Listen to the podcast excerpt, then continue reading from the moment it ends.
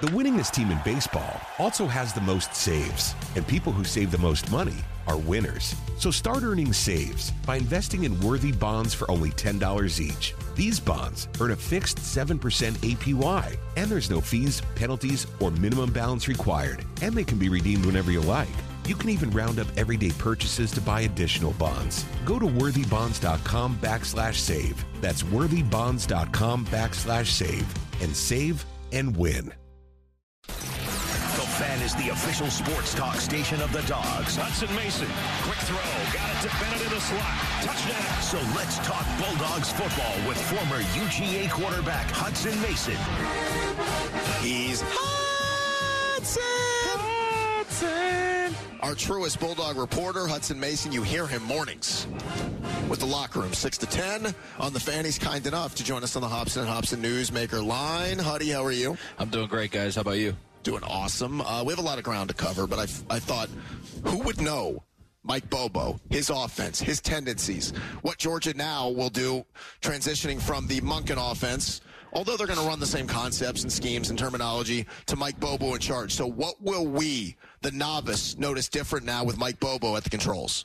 Yeah, that's a great question, but a tough one to answer too, because I, I, think the immediate answer is it depends on who the quarterback is. It's hard to say exactly and predict exactly what the offense is going to look like without knowing who the quarterback is. If it's Carson Beck, um, maybe it's a little bit more. Um, maybe maybe the passing game looks a little bit more like uh, what it did with Murray and, and maybe with a little bit more like Fromm if it's Gunnar Stockton or Brock Vandagriff. Maybe there's a few more uh, design quarterback runs.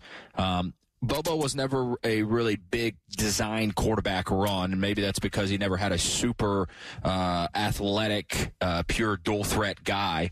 Um, and and Gunnar Stockton and Brock Vandagriff seem to be more athletic than uh, than most of the guys that he had. So maybe he would become more of uh, more of that and, and implement more of that in his offense. But I think the biggest thing is is anytime you go through a transition like this and you've had success with the previous offensive coordinator, Kirby is going to want to keep as much consistency as possible, which is why he had why he brought in Bobo last year. I mean, Kirby's been ahead of this, much like Nick Saban has been ahead of this for years now, where you bring in an analyst, you teach them the ropes, you kind of teach them the scheme and the system, and then when it becomes their time to take over, um, they're running the core principles and the core concepts and the verbiage and the communication stays the same, but every offensive coordinator, coordinator kind of puts their flavor uh, uh, and kind of their personal touch on the offense. So uh, I think it'll still be spread based with pro style uh, flavor and pro style elements. I don't know if you'll see a fullback in the game anymore uh, or thing like that, or maybe a, a five step drop under center.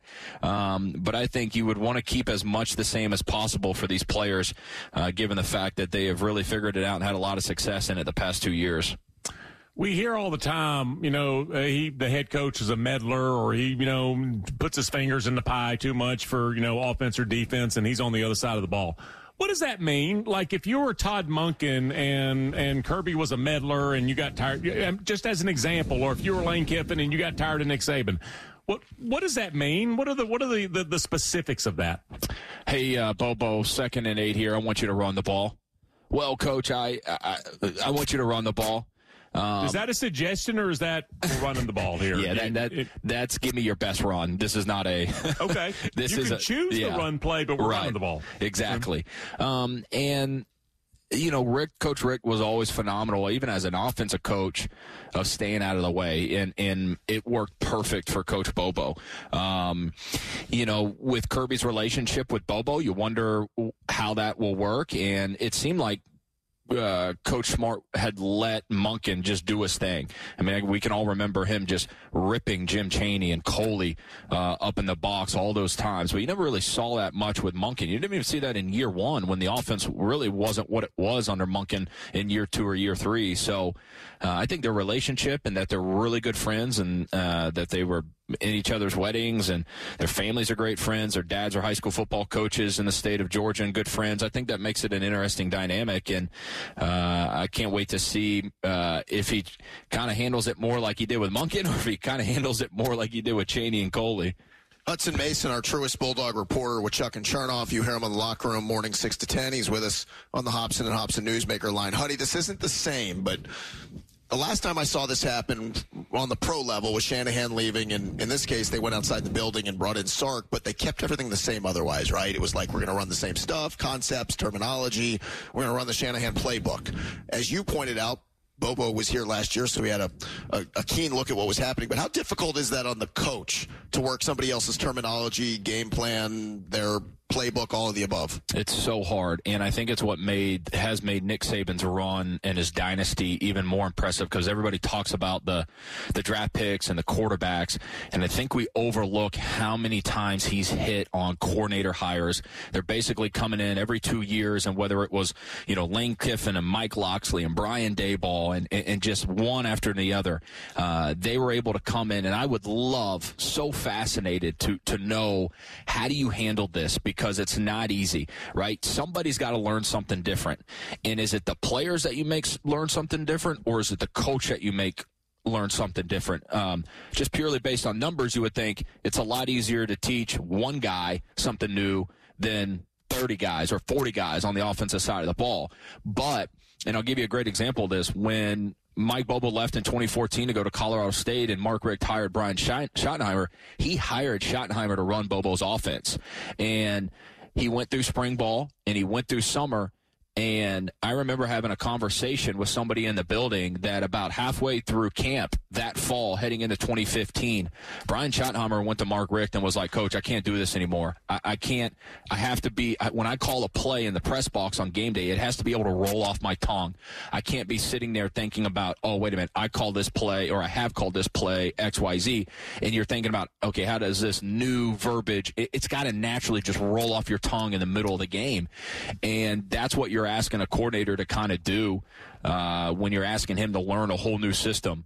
So that's some of the challenges and some of the things that they'll have to get over, but it's part of it. Somebody's got to learn something new, and Alabama has found a way all these years when they're changing coordinators every two years uh, to to figure it out. And so uh, when people say, "Oh, you're just going to run Todd Monken's system," it's not quite that easy. It's not that quite plug and play.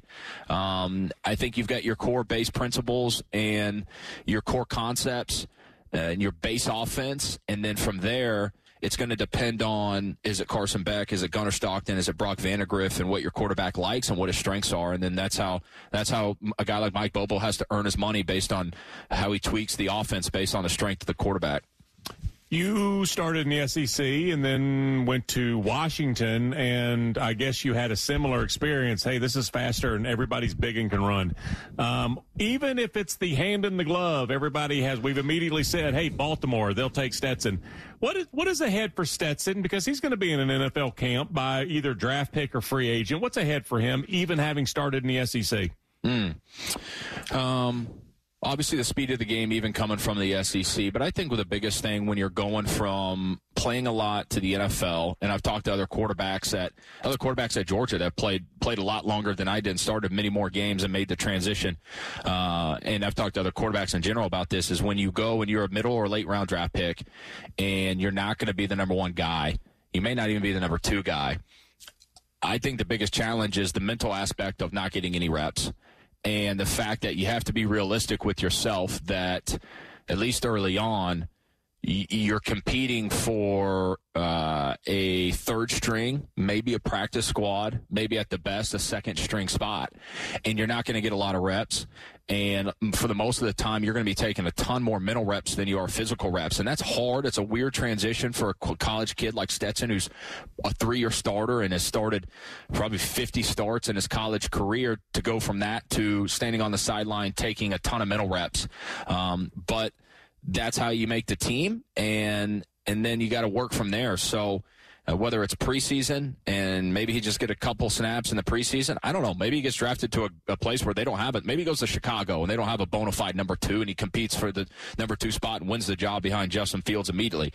Could be that, or he could go and fight for a practice squad job. So I think that's always the toughest part of when you're talking about a mid round pick or a late round pick and a guy who's played a lot of college football making that transition.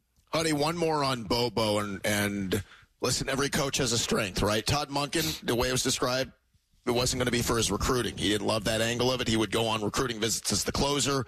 Bobo was described as an elite recruiter. Great mm-hmm. ties with South Georgia, ties around the SEC. That has to get amplified now, right? In which Kirby, if he's going to make the trade, he might not get the same quality of play caller, but you take a step up in the recruiting game, correct? There's no doubt, and Bobo is an absolute hound on the recruiting trail. I think that's why he is another great fit. Um, you know, you just go look at a lot of the guys that he recruited, his ties in the state from South Georgia. I mean, he's got great connections. It just made so much sense. And they were already recruiting at a high level. Uh, he is going to, and I don't mean this as a shot to anybody that I played with or anybody that, and, and some people have said this, and I tend to agree with it. He is going to have more uh, tools in the toolbox to work with. I thought the 2012 team was the most talented offense that Bobo had, and but I think top to bottom, based on the way that Kirby has recruited, um, this will be the most talented team uh, compared to any offense that Bobo had, um, and and his from 2007 to 2014 as the offensive coordinator. So, you know, look, offense was never a problem under Mark Richt at Georgia. Defense has never been a problem under Kirby Smart, and for those reasons, I think it's a great fit and I know so some Georgia people had some some pushback about this, and I would just say this to you: if you told me you were getting an offensive coordinator that had produced the number one overall draft pick, had produced the SEC all-time leading passer, and produced the number one scoring offense in school history, I think you would be jumping up and down, full of joy to land that guy. If that guy's name was Bob Smith and he had that resume, you wouldn't find a, a, Georgia fan out there complaining. But because for some reason the name Bobo was so polarizing, people uh, apparently have, have, have a hard time understanding why Kirby Smart would make this decision. Uh, and, you know, and I would also ask, like, for, for, for, the others out there, like, if you wanted another option, w- what did you want Kirby to go do? Hire Cliff Kingsbury? Buster Faulkner had no SEC play calling experience. Oh, what's behind all this is if you look at like the last 40 jobs that got hired, it's not 20 offensive guys, 20 def- it's like 32 former offensive coordinators and like eight defensive guys. All the good OCs have been hired already. They're all gone as head coaches. Right. Notre Dame just had to promote their tight ends coach because they couldn't find a an offensive coordinator. Yeah, yeah, nobody. Yeah, so, the, the, calendar was not your friend at this point. No. I mean, Alabama just hired a 30, 31 year old uh, in Tommy Rees who has a very uneven play calling resume in his career. It's young, but so uh, I think it. I think it's a great fit, and I can't wait to see what they do together. Hutson, it's always a pleasure, my friend. We will listen Monday morning with the front row from six or the front row with the locker room. Damn With the locker room, six to ten here on the fan. He is our truest Bulldog reporter. Thank you, Hutson. Nice guys. See ya.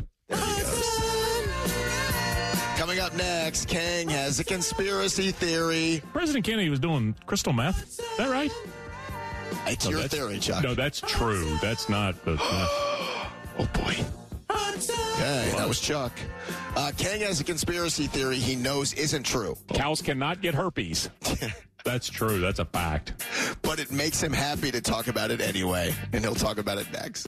The winningest team in baseball also has the most saves, and people who save the most money are winners. So start earning saves by investing in worthy bonds for only $10 each. These bonds earn a fixed 7% APY, and there's no fees, penalties, or minimum balance required, and they can be redeemed whenever you like. You can even round up everyday purchases to buy additional bonds. Go to worthybonds.com backslash save. That's worthybonds.com backslash save and save and win. In today's fast paced world, your business deserves banking solutions that are as dynamic and cost effective as you are. Solutions like free business checking from LGE Community Credit Union, free online and mobile banking, no minimum balance required, plus no maintenance fees and dividends on your balance. At LGE, we're a smarter way to bank. See what's possible for your business at lgeccu.org. No monthly maintenance fees. Other service fees such as NSF, overdraft, wire, and stop payment fees still apply. Not all businesses will qualify. Membership eligibility and base savings account that keeps a $5 minimum balance required. Hi, I'm Mark Beckham with Atlanta Ramjack. We specialize in only foundation repair. What is foundation repair? Foundations sink or settle. These issues need to be addressed. It only becomes more costly the longer you put it off. What is the biggest cause of foundation problem? Either poor construction, inferior site preparation, or weather. Drought causes cracks in your foundations. If you see any signs of foundation issues, please contact us at atlantaramjack.com.